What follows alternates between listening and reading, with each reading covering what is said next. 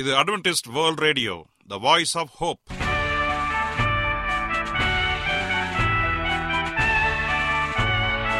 வணக்கம் அன்பான வானொலி நேயர்களே உங்கள் அனைவரையும் கர்த்தராகிய ஆண்டவர் இயேசுவின் நாமத்திலே வாழ்த்தி எங்களது இன்றைய ஒளிபரப்பை கேட்க உங்களை அன்போடு வரவேற்கிறோம் பரலோக வாழ்க்கைக்கு வழிகாட்டக்கூடிய எங்களது ஒளிபரப்பில் இன்று இடம்பெற இருக்கும் நிகழ்ச்சிகள் உடல் ஆரோக்கியத்தை குறித்த செய்திகள் ஆன்மீக சிந்தனைக்கான தேவ செய்திகள் மற்றும் காதுக்கு இனிய கீதங்கள் இன்றைய உலகில் வியாதிகளின் எண்ணிக்கையை கணக்கிட முடியாது ஒவ்வொரு நாளிலும் பேர் தெரியாத பல பல வியாதிகளால் மனிதர்கள் இறந்து வருவதை காண்கிறோம் இந்த சூழ்நிலையில் நீங்கள் ஆரோக்கியமாக இருக்க வேண்டுமென நாங்கள் விரும்புகிறோம் உடல் நலத்தை குறித்த செய்தியை இப்போது கேட்போம் அதற்கு முன்பதாக ஓர் இனிய பாடலை கேட்டு மகிழ்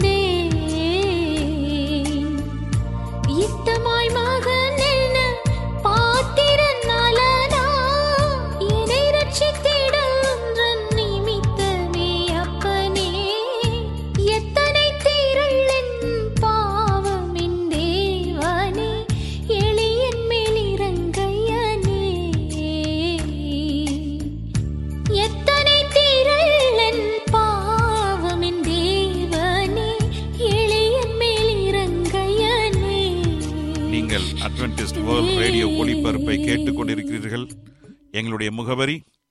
அட்வென்டிஸ்ட் வேர்ல்ட் ரேடியோ தபால் பெட்டி எண் ஒன்று நான்கு நான்கு ஆறு Salisbury park market yard post Pune நான்கு ஒன்று ஒன்று பூஜ்ஜியம் மூன்று ஏழு மகாராஷ்டிரா இந்தியா எங்களுடைய இமெயில் முகவரி AWR Tamil at Gmail dot com இப்பொழுதும் நாம் தேவ வசனத்தை தியானிக்கும் வேலைக்குள்ளாக வந்திருக்கிறோம் இன்றைய தேவ செய்தியை சகோதரர் ஜே எஸ் செல்வன் அவர்கள் வழங்க இருக்கிறார் சாந்த குணம் வலிமையுள்ளது கிறிஸ்துவுக்குள் அன்பான தேவ பிள்ளைகளே உங்கள் அனைவரையும் இந்த அட்வென்டிஸ்ட் உலக வானொலி நிகழ்ச்சியின் வாயிலாக சந்திப்பதிலே மிக்க மகிழ்ச்சி அடைகிறேன் உங்கள் அனைவரையும் ஆண்டவர் இயேசுவின் நாமத்தில் வாழ்த்துகிறேன் நேயர்களே எங்களது அனுதின நிகழ்ச்சிகளை எங்களுடைய இணையதள பக்கமான W W W dot A R dot O R G என்ற பக்கத்தில் கலந்து போய் எங்களுடைய அனைத்து நிகழ்ச்சிகளையும் கேட்டு மகிழலாம் அந்த இணையதள பக்கத்தில் தமிழ் என்ற ஒரு காரியத்தை தேர்ந்தெடுத்து கொண்டு தமிழ் நிகழ்ச்சிகளை கேட்டு நீங்கள் பயனடையும்படியாக உங்களை அன்புடன் நாங்கள் அழைக்கின்றோம் அதே போல உங்களிடத்தில் ஸ்மார்ட் போன் இருந்தால் எங்களுடைய வாய்ஸ் ஆஃப் ஹோப் என்ற மொபைல் ஆப்பை டவுன்லோடு செய்து எங்களுடைய அனைத்து நிகழ்ச்சிகளையும் கேட்டு மகிழலாம் உங்களுக்கு ஏதாவது விண்ணப்பங்கள் கருத்துக்கள் அல்லது ஜெப விண்ணப்பங்கள் இருந்தால் எங்களோடு நீங்கள் தொடர்பு கொள்ளுங்கள் உங்களுக்காக ஜெபிக்க நாங்கள் ஆவலோடு காத்து நிற்கிறோம் எங்களுடைய தொலைபேசி எண் எட்டு ஐந்து ஐந்து ஒன்று ஒன்பது ஒன்று ஒன்று இரண்டு பூஜ்ஜியம் ஒன்பது ஒருவேளை நீங்கள் வெளிநாட்டிலிருந்து எங்களை தொடர்பு கொண்டால் இந்திய நாட்டின் கன்ட்ரி கோட் பூஜ்ஜியம் பூஜ்ஜியம் ஒன்பது ஒன்றை பயன்படுத்தி எங்களை அழையுங்கள் உங்கள் சாட்சிகளை எங்களோடு பகிர்ந்து கொள்ளுங்கள் கர்த்தர் உங்கள் அனைவரையும் ஆசிர்வதிப்பாராக இப்பொழுது நாம் தேவ செய்திக்குள்ளாக கடந்து செல்வோம் ஜபசிந்தையோடு காத்திருந்து தேவனுடைய ஆசிர்வாதத்தை பெற்றுக்கொள்வோம் இன்றைய தியானத்திற்காக நாம் எடுத்துக்கொண்ட ஒரு வேத பகுதி சங்கீதம் முப்பத்தி ஏழாம் அதிகாரம் பதினொன்றாவது வசனம் சங்கீதம் முப்பத்தி ஏழு பதினொன்று வாசிக்கிறேன் கேளுங்கள் சாந்த குணம் உள்ளவர்கள் பூமியை சுதந்திரித்து மிகுந்த சமாதானத்தினால் மகிழ்ச்சியாயிருப்பார்கள் சாந்த குணம் உள்ளவர்கள் பூமியை சுதந்திரித்து மிகுந்த சமாதானத்தினால் மனமகிழ்ச்சியாயிருப்பார்கள் இந்த வசனத்தை தேவன் ஆசிர்வதிப்பாராக இன்றைக்கு வாழ்ந்து கொண்டிருக்கிற இந்த உலகத்தை சற்று திரும்பி பார்ப்போம் என்று சொன்னால் மக்கள் கரடு முரடு உள்ளவர்களாக இருக்கின்றார்கள் அது என்ன கரடு முரடு என் அன்பு சகோதரனே சகோதரியே ஒரு மலையை நீங்கள் பார்க்கிறீர்கள் ஒரு கற்பாறையை பார்க்கிறீர்கள் அது வழுவழுப்பாக இருப்பதற்கு பதிலாக அது கரடு முரடாக மேடும் பள்ளமாக இருப்பதை நம்மால் காண முடிகிறது அது சொரசொரப்பாக இருக்கும் அதில் ஒரு சில பாறைகளிலே நம்மால் உட்காரவே முடியாது அந்த அளவுக்கு குத்தி கொண்டிருக்கும் அதே போலதான் மனிதர்களும் இருக்கிறார்கள் இந்த கடைசி காலத்திலே வாழ்ந்து கொண்டிருக்கிற மக்கள் ஒருவரையொருவர் பழகுவதற்கு ஏற்றவர்களாக இல்லாமல் காணப்படுகின்றோம் யாரிடமாவது பேசுவோம் என்று சொன்னால் முறுமுறுத்து கொண்டு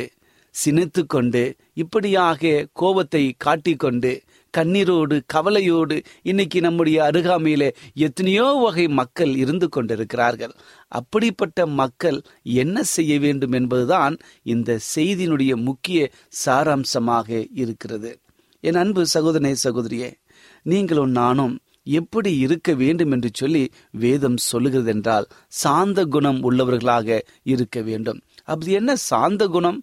அன்பை கேள்விப்பட்டிருக்கிறேன் பண்பை கேள்விப்பட்டிருக்கிறேன் இரக்கத்தை கேள்விப்பட்டிருக்கிறேன் தயவை கேள்விப்பட்டிருக்கிறேன் அது என்ன சாந்த குணம் சாந்தம் என்றால் என்ன என்பது அநேகருக்கு தெரியாமல் அல்லது புரியாத புதிராகவும் இருந்து கொண்டிருக்கிறது ஏனென்று சொன்னால் சாத்தான் அந்த அளவிற்கு அந்த வார்த்தையை மறைத்து அதனுடைய குணத்தை மறைத்து காணப்பட்டிருக்கின்றான் ஆகவே இந்த ஆவிக்குரிய வாழ்க்கையில நீங்களும் நானும் சாந்த குணம் உள்ளவர்களாக இருக்க வேண்டும் என்பதுதான் ஆண்டருடைய சித்தமாக இருக்கிறது எப்பொழுதெல்லாம் ஆண்டருடைய சித்தமாக இருக்கிறதோ அவற்றை எல்லாவற்றையும் சாத்தான் மறைத்து மக்களை அதற்கு விரோதமாக மாற்றி அமைக்கின்றான் ஆண்டவர் சாந்த குணம் உள்ளவராக இருக்கின்றார் ஆண்டவர் அன்பாக இருக்கின்றார் ஆண்டவர் அனைவரையும் நேசிக்கின்றார் இதுதான் ஆண்டருடைய மிக முக்கியமான குணங்களிலே இந்த குணம் ஒன்றாக இருக்கிறது அவருடைய பிள்ளைகள் அவரை பிரதிபலிக்குவோம் என்று சொன்னால் அப்பொழுதுதான் உண்மையான கிறிஸ்தவர்களாக இருக்க முடியும் ஆண்டவர் நம்மை நேசிக்கிறார் நாமோ மற்றவர்களை அருவறுக்கின்றோம் மற்றவர்களை வெறுக்கின்றோம் ஏன் இந்த ஒரு எதிர்மறையான ஒரு காரியம் வந்து கொண்டிருக்கிறது சற்று யோசித்து பார்த்துருக்கிறீர்களா என் அன்பு சகோதரனே சகோதரியே ஆண்டோடைய வசனங்கள் ஆதியாக முதல் வெளியாகவும் வரை சொல்லப்பட்டிருக்கிற ஒவ்வொரு வசனங்களையும் கருத்தாய் நேர்த்தியாய் வாசிப்போம் என்று சொன்னால் ஆண்டருடைய ஆவல் அவருடைய ஆசை அவர் படைத்த இந்த உலகம் சாந்த குணமுள்ளவர்களாக இருக்க வேண்டும் ஒவ்வொரு மனிதனுடைய வாழ்க்கையிலும் சாந்த குணம் தேவை என்பதை மிக அற்புதமாக வலியுறுத்துவதை நம்மால் காண முடியும் இதைதான் அநேக வசனங்களிலே நாம் ப படிக்கின்றோம் சங்கீதம் முப்பத்தி ஏழு பதினொன்றில் சங்கீதக்காரனை தாவிது சொல்லும் பொழுது சாந்த குணம் உள்ளவர்கள் பூமியை சுதந்திரித்து மிகுந்த சமாதானத்தை வசனத்தினால் மனமகிழ்ச்சியாய் வாழ்வார்கள் அவர்கள் மனமகிழ்ச்சியாய் இருப்பார்கள் என்று சொல்லி இந்த ஒரு காரியத்தை இங்கே சொல்லுகிறார்கள் அப்படி என்றால் இந்த பூமியை சுதந்திரத்துக் கொள்வதற்கு சாந்த குணம் மிக அவசியமாக இருக்கிறது சாந்த குணத்தோடு ஒருடம் பரவி பழகி பாருங்கள் இன்றைக்கு எத்தனையோ பேர் உங்களது அருகாமையில் இருக்கிறார்கள் நீங்க வேலை செய்கிற இடத்துல வெவ்வேறு மனப்பான்மையோடு மக்கள் இருப்பதை நம்மால் காண முடியும் நம்முடைய குடும்பத்தில் கணவன் மனைவி பிள்ளைகள் அப்பா அம்மா மாமா மாமியார் இப்படிப்பட்ட உறவுகளை சார்ந்து நாம் இருந்து கொண்டிருக்கிறோம் அவர்களுடைய உள்ளங்களிலே எப்படிப்பட்ட ஒரு தாக்கத்தை நாம் ஏற்படுத்தி இருக்கிறது என்பதை முதலாவது சிந்திக்க வேண்டும் நம்முடைய குடும்பத்தில் நான் சாந்த குணம் உள்ளவனாக இருக்கிறேனா என்பதை யோசித்து பார்க்க வேண்டும் அதே போல பணிபுரிகிற இடங்களில என்னோடு அமர்ந்து பணிப்படு செய்கின்ற எல்லா நண்பர்களோடும் நான் ஐக்கியத்தோடு இருக்கின்றனா சாந்த குணத்தோடு இருக்கின்றனா என்பதை யோசித்து பார்க்க வேண்டும் இன்றைக்கு வேலை செய்ய வேலையிடம் மட்டுமல்ல பழகிற இடம் ஓடுகிற இடம் இன்றைக்கு எத்தனையோ உடற்பயிற்சி கூடங்களிலும் கூட நம்மை அருகாமையில் வேலையில் இருக்கின்ற நம்முடைய சக நண்பர்களிடம் சக அலுவலகத்தில் வேலை செய்கிறவர்களிடம் குடும்ப நண்பர்களிடம் எப்படி இருந்து கொண்டிருக்கிறோம் இந்த சாந்த குணம் இருக்கின்றதா எனக்கு தெரிந்த ஒரு அருமையான நண்பர் மிக அன்பான ஒரு நண்பர் அவர் குடும்பத்திலே அன்பாக இருப்பார் ஆனால் எப்பொழுதெல்லாம் அவர்கள் ஏதாவது வாங்க வேண்டும் என்று சொல்லி ரோடு கடைக்கு போவார் என்று சொன்னால் அதாவது சாலையோரங்களை வைத்து பிறக்கின்ற சின்ன சின்ன பெட்டி கடைகளுக்கு போவது வழக்கம் போய் காய்கறிகளோ அல்லது மளிகை ஜாமான்களோ அவர்கள் வாங்கி கொண்டு வருவது வழக்கம் அப்படி ஒரு முறை அவர்கள் வழ அவர்கள் போகும் பொழுது அங்கே ஒரு நடந்த ஒரு சம்பவத்தை பார்த்து என்னை ரொம்ப யோசிக்க வைத்தது என்ன சம்பவம் என்று சொன்னால் வீட்டிலே மிகவும் அன்பாக தன்னுடைய பிள்ளைகளோடு ஓடி விளையாடி கொண்டிருந்து சந்தோஷத்தை வெளிப்படுத்தி கொண்டிருந்த வேலையிலே மிக அன்பாக இருந்தவர் அங்கு ஜாமான் வாங்குவதற்காக வீட்டுக்கு தேவையான பொருட்களை வாங்குவதற்காக சாலையோர இருக்கின்ற கடைகளுக்கு சென்றார் சென்ற மாத்திரத்தில் தக்காளி வேண்டும் எனக்கு வெங்காயம் வேண்டும் என்று கேட்டுக்கொண்டிருந்தார் அந்த வெங்காயம் இருபது ரூபாப்பா கிலோ என்று சொன்ன மாத்திரத்தில் அவர்கள் அங்கே சண்டை போட்டு எப்படியாவது எனக்கு பத்து ரூபா அல்லது பதினைந்து ரூபாய்க்கு கொடு என்று சொல்லி மிகவும் ஒரு இக்கட்டான ஒரு காரியத்தினால் பார்க்க முடிந்தது இதை நான் அந்த சகோதரை குற்றப்படுத்துவதற்காக நான் சொல்லவில்லை நான் நம்முடைய வாழ்க்கையில இந்த காரியம் செய்துவிடாமல் இருப்பதற்காக ஆண்டவர் நம்மை இந்த நேரத்தில் உற்சாகப்படுத்துகிறார் ஏனென்று சொன்னால் அந்த சகோதரன் சாந்த குணத்தை வெளிக்காட்டுவதற்கு பதிலாக அங்கே சொல்லும் பொழுது மிகப்பெரிய ஒரு சண்டையில் இட்டு அக்கம் பக்கம் இருக்கிற கடைக்காரர்கள் வந்து அந்த சண்டையை பிரித்து விடுகிற ஒரு நிலைக்கு தள்ளப்பட்டதை என்னால் உணர்ந்து முடிந்தது என் அன்பு சகோதரனை சகோதரியே இந்த சாந்த குணம் நம்முடைய எல்லா வேலைகளிலுமே எல்லா செயல்களிலுமே நாம் காண்பிக்க வேண்டும் நாம் போகிற இடங்கள் சற்று யோசித்து பார்ப்போம் என்று சொன்னால் சாலையோரங்களில் இருக்கின்ற கடைகளிலே அவர்கள் அதை விற்றால்தான் அவர்களை பிழைக்க முடியும் அதை விற்றால்தான் அவருடைய குடும்பம் உணவு உண்ண முடியும் என்ற நிலையை நாம் உணர்ந்தோம் என்று சொன்னால் அவர்கள் இருபது ரூபாய் சொன்ன காரியத்தை குறைந்தது ஒரு பதினெட்டு ரூபாய் அல்லது பத்தொன்பது ரூபாய் கொடுத்து வாங்கும் பொழுது அதனால் நாம் கொடுக்கின்ற ஒரு ஒரு சில ரூபாய்கள் அதிகமானாலும் கூட அதனால் அந்த குடும்பம் பிழைப்பதற்கு ஒரு வழி இருக்கிறதே என்பதை யோசித்து பார்க்க வேண்டும் அதே நேரங்களிலே நாம் என்ன செய்கின்றோம் பெரிய பெரிய ஏசி இந்த குளிர்பாதனை இருக்கின்ற இடங்களிலே கடந்து போய் பெரிய பெரிய மளிகை ஜாமான் கடைகளிலே கடந்து போய் ஒரு ரூபாய் பொருளை பத்து ரூபாய்க்கு வைத்தாலும் அதை கண்ணை மூடிக்கொண்டு வாங்கி கொண்டு வருகிறோம் ஆனால் ரோ இந்த சாலையோரங்களில் இருக்கின்ற கடைகளிலே நாம் வாங்குகின்ற ஒரு ரூபாய்க்கு கொடுக்கின்ற பொருளை ஐம்பது பைசா கேட்பால் அது என்ன நியாயம் என்று நாம் யோசித்து பார்க்க வேண்டும் நம்முடைய குடும்பங்கள் அதே போலதானே அவருடைய குடும்பங்கள் இருக்கும் என்பதை நாம் உணர்ந்து பார்க்க வேண்டும் அப்படி உணர்ந்து பார்ப்போம் என்று சொன்னால் நம்முடைய இடத்தில் அவர்களை வைத்து பார்க்குவது பதிலாக நம்முடைய அவர்களுடைய இடத்தில் நம்மை வைத்து பார்க்க வேண்டும் அவர்கள் எந்த சூழ்நிலையில இந்த வேலையை செய்கிறார்கள் அவர்கள் எந்த சூழ்நிலையை இந்த காரியத்தை சொன்னார்கள் செய்தார்கள் என்று சொல்லி நாம் பார்க்கும் பொழுது சாந்த குணம் ஆ அது வந்து வந்து கொண்டே இருக்கிறது நம்முடைய வாழ்க்கையில அதுவாகவே தானாகவே வருவதற்கு ஆண்டவர் கிருபை செய்து கொண்டே இருக்கிறார் என் அன்பு சகோதரனை சகோதரியே உங்கள் வாழ்க்கையில் சாந்த குணம் மிகப்பெரிய ஒரு சவாலாக இருக்கின்றதா சற்று யோசித்து பாருங்கள் வெளியாகம புத்தகத்தில் அநேக காரியங்கள் கொடுக்கப்பட்டிருக்கிறது ஆதியகமத்திலிருந்து வெளியாகும் புத்தகம் வரைக்கும் அநேக கதாபாத்திரங்கள் சாந்த குணத்தோடு இருந்ததை நம்மால் வாசிக்க முடியும் அப்போ நாயக பவுலை குறித்து சொல்வோம் என்று சொன்னார் சாந்த குணத்தின் மிகப்பெரிய உதாரணம் சாந்த குணத்தோடு அநேக காரியங்களை செய்தார் அநேக காரியங்களை சொன்னார் அநேக காரியங்களுக்காக சாந்தத்தோடு இருங்கள் என்று சொல்லி ஒவ்வொரு முறையும் அவர் ஆறுதல் படுத்தி கொண்டோம் சபைகளுக்கு ஆலோசனை கொடுத்து கொண்டோம் இருந்து கொண்டுதான் இருந்தார் என் அன்பு சகோதரனே சகோதரியே உங்கள் வாழ்க்கையில் சாந்து குணம் இருக்கிறதா என்பதை பார்க்க வேண்டும் பிலிப்பிய நான்காம் அதிகாரத்தை படிப்போம் என்று சொன்னால் அதில் ஐந்தாவது வசனத்தை வாசிக்கிறேன் பாருங்கள் உங்கள் சாந்த குணம் எல்லா மனுஷருக்கும் தெரிந்திருப்பதாக பாருங்கள் நம்முடைய குடும்பத்திற்கு மட்டுமல்ல வெளியில் வேலை செய்கிற அந்த ஸ்தாபனத்துக்கு மட்டுமல்ல நம்முடைய சாந்த குணம் எல்லா மனுஷருக்கும் தெரிந்திருக்க வேண்டும் நீங்கள் அப்படி தெரியப்படுத்தும் பொழுது இயேசு கிறிஸ்துவை நீங்கள் பிரதிபலிக்கிறீர்கள் உங்களை பார்த்து உங்கள் சாந்த குணத்தை பார்த்து இவர்கள் கிறிஸ்தவர்கள் என்பதை உணர்ந்து கொள்ளும்படியாக நாம் அந்த வாழ்க்கையை வாழ வேண்டும் யாரிடமோ சண்டையோ அல்லது பொய்யோ புறங்குறுதலோ இல்லாமல் ஆண்டவர் என்ன செய்தாரோ அதே போல தாழ்மையோடு அமைதியோடு சாந்தத்தோடு இருக்க வேண்டும் ஒரு மனிதன் சாந்த குணத்தோடு இருப்பான் என்று சொன்னார் அவன் பூமியை சுதந்திரித்துக் கொள்வான் என்று சொல்லி வேத வாக்கியம் நமக்கு நினைவூட்டுகிறது என் அன்பு சகோதரனே சகோதரியே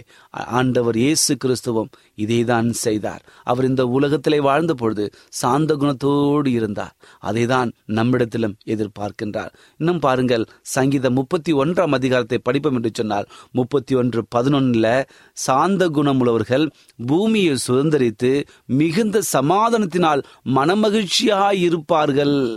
இதே கருத்தை ஆண்டவர் இயேசு கிறிஸ்துவம் மத்திய ஐந்தாம் அதிகாரம் ஐந்தாவது வசனத்திலே இப்படியாக கூறுகிறார் சாந்த குணம் உள்ளவர்கள் பாக்கியவான்கள்